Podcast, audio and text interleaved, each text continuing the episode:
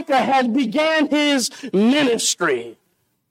Let that be a testament to each and every one of us what Galatians chapter 6 says. Let us not be weary and well doing, for in due season we shall reap if we faint not.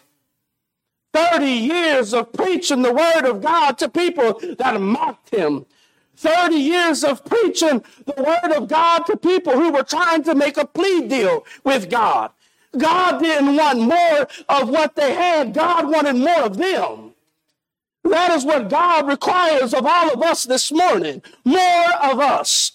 He's not looking for your tithe. By the way, the tithe is not something he's looking for. It's already his.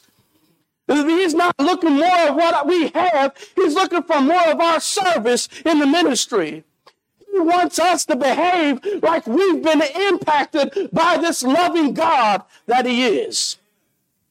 So here we come to this book of the minor prophets, and we are troubled by the fact that people who claim the name of God are living so wickedly. How could they be removed from this great God that had delivered them? Recorded here in chapter 6, in which we'll get into this morning, is the message that was preached that would bring revival, revival in the land. Chapter 2 of Micah, though he cries out to the people of Israel, How are you all devising iniquity? How are you doing this? How are you taking your neighbor's field by force? Violently, the scripture says. How do you oppress a man? How do you oppress my heritage? How is it that you're taking the present houses from these widows? How is it that you've taken away my glory from these children? And after these cries and after the charges, the Lord proclaims here in chapter 6 when he brings the children of Israel into what we would say is a courtroom. In the first three verses, the Lord brings forth his witnesses. His proclamation is that he has a controversy with Israel. And who he calls to the witness stand is the mountains and the high hills. Come and stand before the children of Israel. He said in verse 3, Oh, my people. He has the mountains and the hills standing here. Now he calls unto the people in verse 3 and says, Oh, my people, how have I wearied thee? What have I done unto thee? In the testament and this opportunity to testify against God in the midst of his creation, he challenged them in the end of verse 3 testify against me.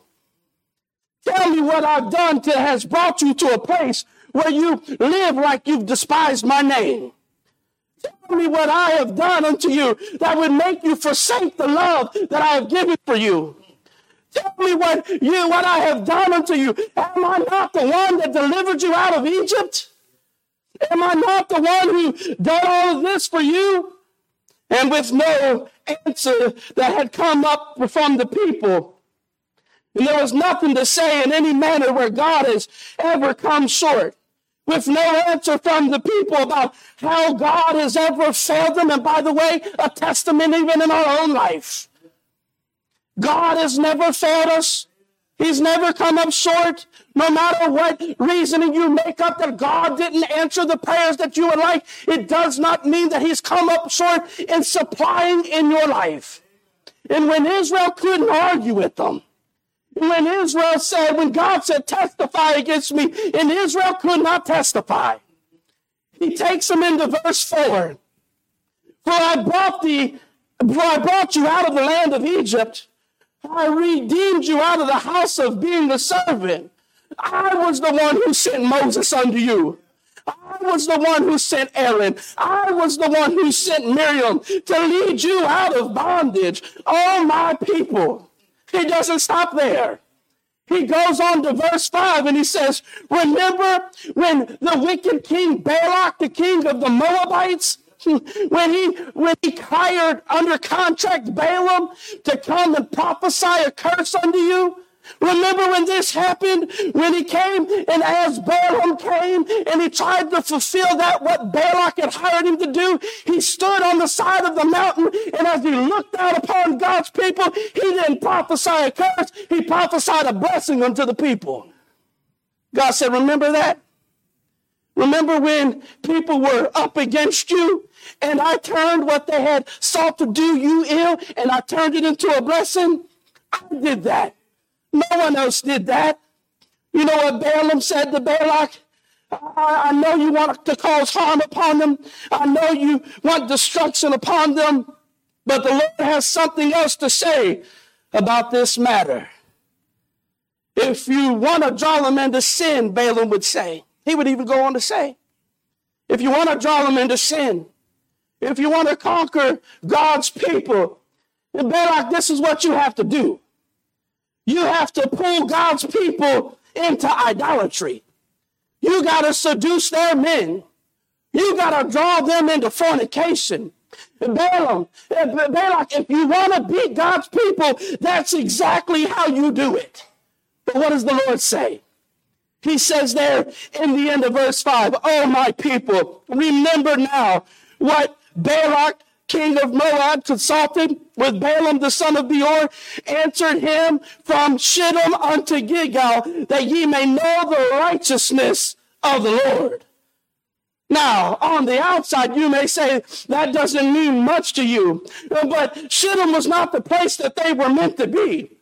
Shittim was the place where they were set out and the Moabites would come upon them and draw them into idolatry. They would draw them into sin. They would draw them into fornication. This is the place that they were drawn into this sin. And what God is saying, remember there?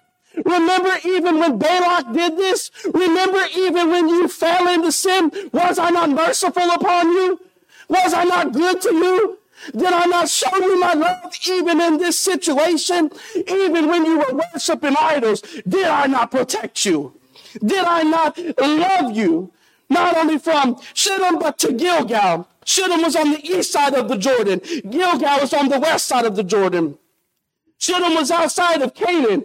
Gilgal was inside of Canaan. Shittim was the last stop before the promised land, and Gilgal was the first stop in the promised land. Here's what God is saying.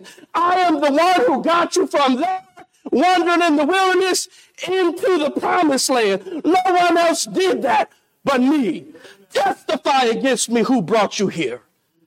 Testify about what I have come up short with you. And by the way, he has done the same for you, and he has done the same for me. Even in my sin, God had mercy upon me. Even when I was out wandering in the wilderness of sin, God looked down even in my sin and had great mercy upon me. And even in the moment where he had the right to put down judgment upon me, to exact justice upon my life, he guided me all the way from the wilderness. And one day his promise is that he will safely guide me just over the Jordan River into glory land. That is the promise God is not come up short, even when the prince and the power of the air would love to pronounce a curse upon us. Even when the prince and the power of the air would like us to believe that we have gone so far that the Lord can't even use someone like us with our past. The Lord says, not so. That's my child. And Satan may try to make our past troubled, but we are guaranteed the course, the glory land. He closes out verse 5 and he says, I did all that, that ye may know the righteousness of the Lord.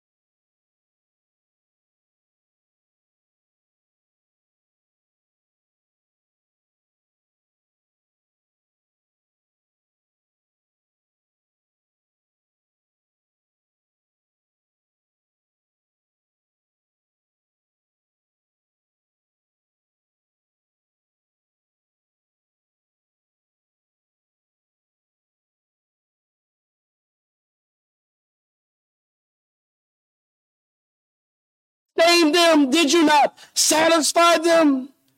Then how are you in sin? Verse 6 offers a response to the Lord. Here, Israel was condemned in this situation. The Lord had called them into the courtroom. They had nothing to testify against God. And yet, though they had nothing to testify against God, they, in return here, offered up this unto the Lord in verse 6. Wherewith shall I come before the Lord and bow myself before the high God? Shall I come before him with burnt offerings, with calves of a year old? Will the Lord be pleased with 10,000 of rams or with 10,000 rivers of oil? Shall I give my firstborn for my transgression, for the fruit of my body, for the sin of my soul? Here they are, they're offering a plea deal with God. What do you want? What do you want to remove the transgressions of our sins? You want some oil? Calves? Firstborn? They're trying to make a plea deal about what they can give God besides themselves. I'm afraid that we've ended 2022 going into 2023 that there are a whole lot of people who proclaim the name of Christ and they're still looking to make a deal with God. Anything but me. Anything but more of myself. Anything but more of me, Lord. Israel had found themselves trying to cut a deal. They were guilty of immorality. They were guilty of greed. They were guilty of theft. Sin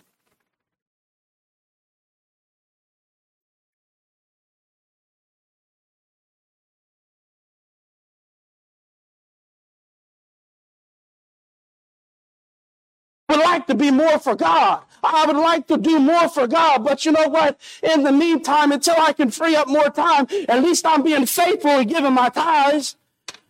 Uh, you know, I, I don't make it to service like I want to, but hey, at least I made it to service once a once a week. You know, listen, when I arrive there, at least I participate when I do because at least I sing in the choir. And all the while, in our minds, it's not because he deserves what we have. It's not because he deserves our tithes. It's we don't show up here because he deserves our worship and we want to worship him. It's not because we arrive here and sing in the choir because we want to sing unto him. It's that we arrive here and do all these things, kind of checking the block to see if this will pacify the transgressions of our wicked lives outside of the house of God. We're just trying to meet requirements to appease God's wrath after they offer up this plea deal with God, what are you willing to exchange? How can we work this out, God? How can we work this out with you? Here's your pick. The Lord responds with Micah saying, He, meaning Micah, has showed thee, O man, what is good, and what doth the Lord require of thee, but to do justly, and to love mercy, and to walk humbly with thy God. God said, I didn't ask for your possessions. I never asked for your rivers of oil. I never asked for your burnt offerings or your firstborn. I asked that you would stop playing around and start living like you serve a God who's been nothing but good to you. Hear me, O Israel. I didn't send Micah to you for concessions. Stop offering for me concessions. I sent Micah unto you so that you would change. I want change. I didn't send the man of God so that you would uh, start ramping up your offerings. I didn't send the man of God to give you that which was popular in society. I didn't send the man of God to give you that which is convenient in society. I sent the man of God unto you so that you would know what I require of you. I pray in 2023 we're far better than we were in 2022. I pray that we end this year and as the Lord looks upon us, he doesn't say, look down and say, why are we living that way? Why are you doing those things? Why are you so unsatisfied? Have I not been good? Have I not shown mercy? Why are you misbehaving? Haven't I been faithful? God has made his case, and the truth is, we are all guilty. We're all guilty at times of living an unsatisfied Christian life. We're all guilty at times, as we go out of here, we forget that this church service has nothing to do with you and it's all about Him. We leave here disgruntled at times, like, well, I wish I would have got more. That's because you came here looking for something for you instead of trying to give something to Him. What's wrong with us? We have to get back to the perspective that when we arrive here, it's all about Him. Why does it bother us when we fail our secular job and fail to meet their requirement? It bothers us. Ah, Oh, oh, I hope they don't write me up. When we make a mistake and we don't do something that our wife asked us to do or our spouse asked us to do, oh, it was a big, I'm sorry. I, I, didn't, I didn't mean to let you down. But yet when we fail God, when we fail to meet his requirements, that which he's required of us to do good, to live honestly, to be just, to walk humbly with God, to, to love mercy, it seems that it doesn't bother us at all. And so here in verse 8, the Lord says first, do justly. This is what he requires of us.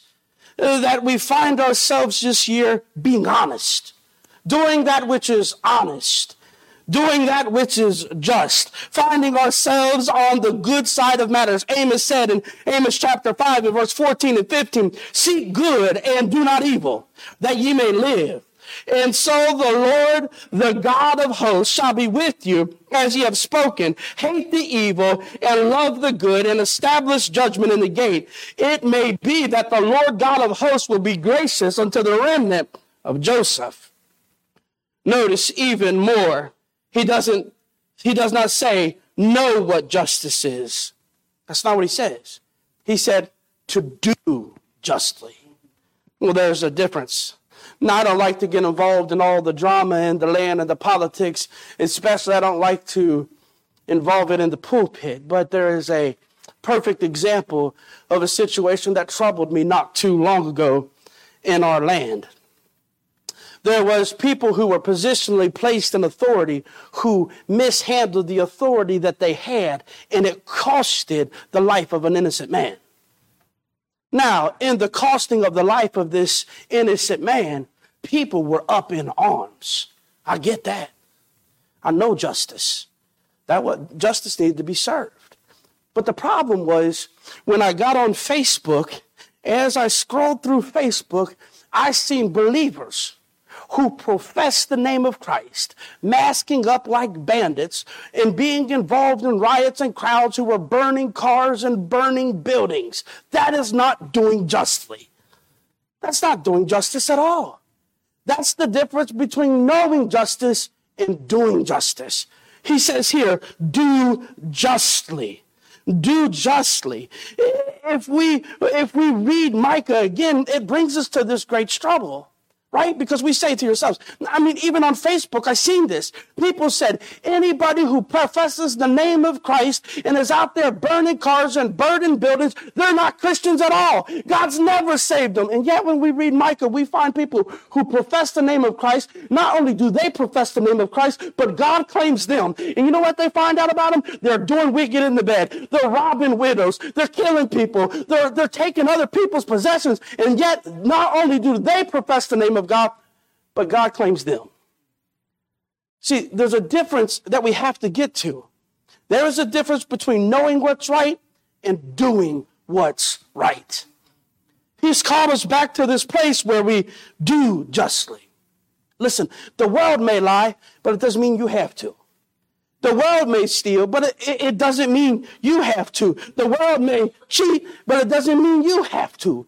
Eh, Uncle Sam may say it's legal, but what does the Word of God say? What does God say about this matter? He goes on to say in the second part of verse 8, love mercy. Now, why would he tell them to love mercy? Probably because they have gotten so much of it in their own life. I mean, if we read in verse 3 and 4 again, we are reminded about how much mercy God has poured out upon his people, Israel. And if we go to Titus chapter 3 and verse 5, we are reminded about how much mercy is poured out upon us. Not by works of righteousness which we have done, but according to what? his mercy, he saved us by the washing of regeneration, by the renewing of the Holy Ghost. It was his mercy. We could not have been saved unless God had showed mercy upon us. Grace is getting what we do not deserve, this unmerited favor of God. But mercy is not getting what we do deserve. Micah says we should love mercy. Now, when he says love mercy, it means not only to say that we shall love the fact that we received mercy in our own life, but when he says love mercy, it brings forth this idea that we should love to show the mercy that we received. We should love to show it to others. And as a reminder, we were no better than the children of Israel. Matter of fact, I believe the description of Ephesians chapter 2 says that it seems in the painting that we were just as bad, if not worse. He said you were dead in trespasses and sins. He said you according you were walking according to the course of this world. You were in service to the prince of the power of this air. You had the spirit of disobedience inside you who once lived in the lust of this flesh, fulfilling your desires. And if he doesn't bring it to a close, what worse could be said when he brings it to a close and he says in verse 3, you were the children of wrath. What a dismal thought about how God viewed us. But in the fourth verse of chapter 2, he said, But God, who is rich in mercy for his great love wherewith he loved us. It's easy to say that it's easy to give forth love when we are constantly reminded about how much love we received. You see, revival would come in the nation of Israel. It was the great revival. The hearts would weep. They would tear down the idols. They would tear down the high places. Their hearts would be, be again focused on God. Well, what brought them there? To be reminded of how good God was to them. To be reminded that God was the one that delivered them from bondage. To remember it was God that showed this great love upon them. And to remember that God is only saying, love me, walk with me. That is what he requires of us. You know what I found in 2022? There were people who wronged me. Yes, factually. There were people who said things about me. You know what? It hurt my feelings. But I'm purposing in my heart for 2023 these words love, mercy. That even when someone does not deserve it, even when I know that someone is in a definite wrong against me. Instead of swelling up in my pride, by the way, others said, Are you going to let it slide? Are you going to let it go? And in your heart, you're worrying. But in 2023, I'm going to look forward and say, I'm going to love mercy. Even when they're in the wrong, it's mercy.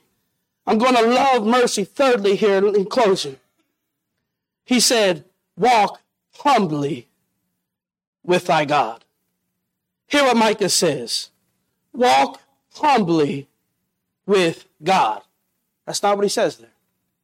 Walk humbly with thy God. Let us also walk humbly with God in 2023. Not lagging behind, nor running before, but walking with our God hand in hand, like Enoch walked with God. I pray that even in this year, we don't try to satisfy our minds, that anything we do will please God. There's nothing we can do that will bring pleasure to God except do justly, walk humbly with thy God, and love mercy. When Israel received this message, you know what happened? Revival. When Israel received this message, the people of God's hearts were turned again to the Lord and they gave themselves back to God. That's the call for all of us this morning. That's it. That's it. If you want revival for us again, if you want revival in the Witten Place Baptist Church, it's going to take you stop focusing on yourself and start focusing on God. It's not going to, It's going to take us stop trying to focus on what we can attain and start focusing on our walk again. Start focusing on loving mercy.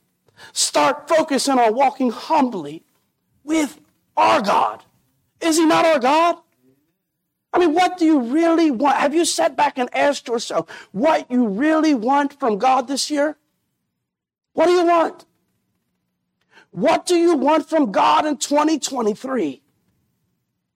Do you want anything?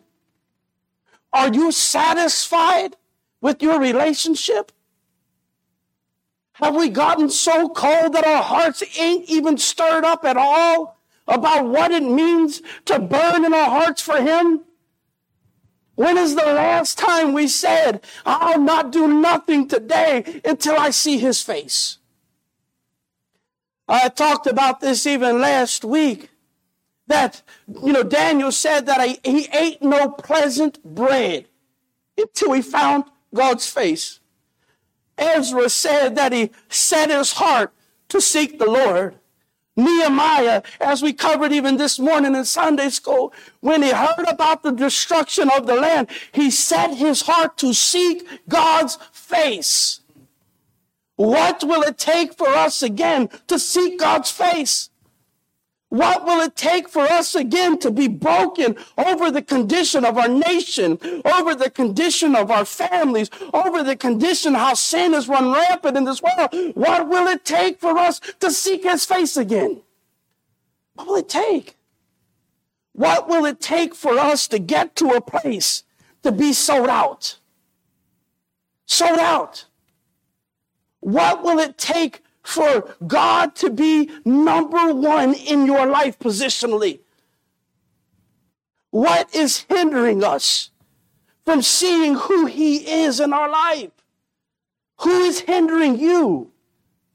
What is hindering you?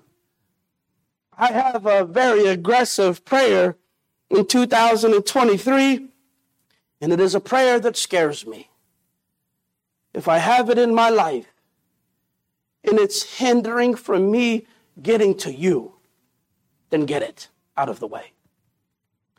I don't want to burn out of my Christian life because I don't get to enjoy the excitement that I once had for serving the Lord. I don't want to grow cold in ministry. But you know what happens as you're serving the Lord? And you allow other things to creep in and you allow other things to take place. And as you allow other things to have priority in your life, slowly but surely this happens. The things that used to excite you about the Word of God, they don't excite you no more. The, the, the communication with the Lord, when you read the Word of God, you don't hear it like you used to. The Spirit's not working in you like He used to. I didn't say he wasn't indwelling in you. I said he's, he's not work. I said you have fouled communication. You've corrupted it. It's messed up. One time I worked at this company called Smithfield Foods. We were all maintenance men. And when we were there, there was the repeater. The repeater broke down, so whenever they was trying to page maintenance for work, we didn't hear it. Because the the bank in which all uh, information was received was corrupted. So is the presence of sin in our life. It corrupts the bank of communication. You cannot run into the presence of our Lord in the Holy of Holies saturated in sin, covered in sin, smelling like the world. Listen, I pray for all of us in 2023 that we recognize and remember how sweet it was in the days where we tasted the Lord. How sweet it was when we used to walk with the Lord. And whatever it is, I pray that we set our hearts to it to seek His face. And when we get there, when we get to that place, we'll experience revival again. But also remember this. Remember this. It was the entire nation of Israel that turned from their sin, and that's how revival came. People holding on to sin, holding on to bitterness, holding on. What you're saying is this you've made a personal commitment about your sin, and this is the personal commitment. You said, I am personally committed to fulfill and cling to this sin. And this sin means more important to me than having revival in the house of God. Is that how much you love your sin? Is that how much we love our sin? Is that how much we love the things that we're involved in? Listen, it doesn't matter whether you sin in the house of God, you are a part of this house of God. And if you're sinning outside of this building, it still infects and affects the church. We have to get back to a place where we have personal accountability and recognize the entire nation of Israel turned from their sin. And God wrought a mighty revival. And until we get there, I can't bring this. I can't bring revival. I can't. I, I wish I could. I, I, would love to bring it every week.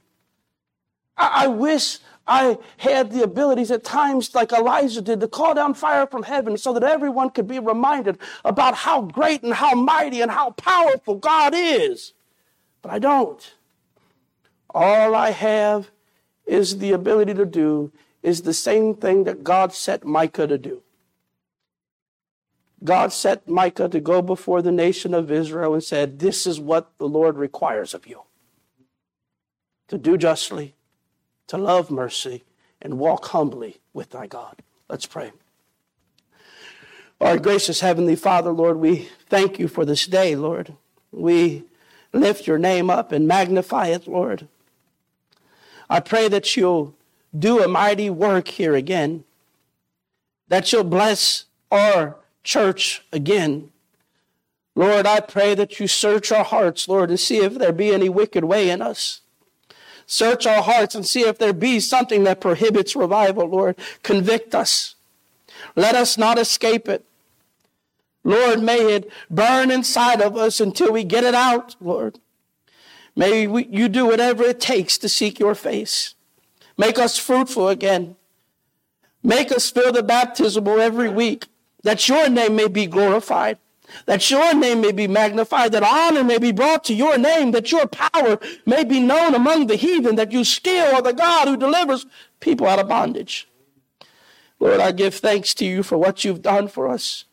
In Jesus' name, amen.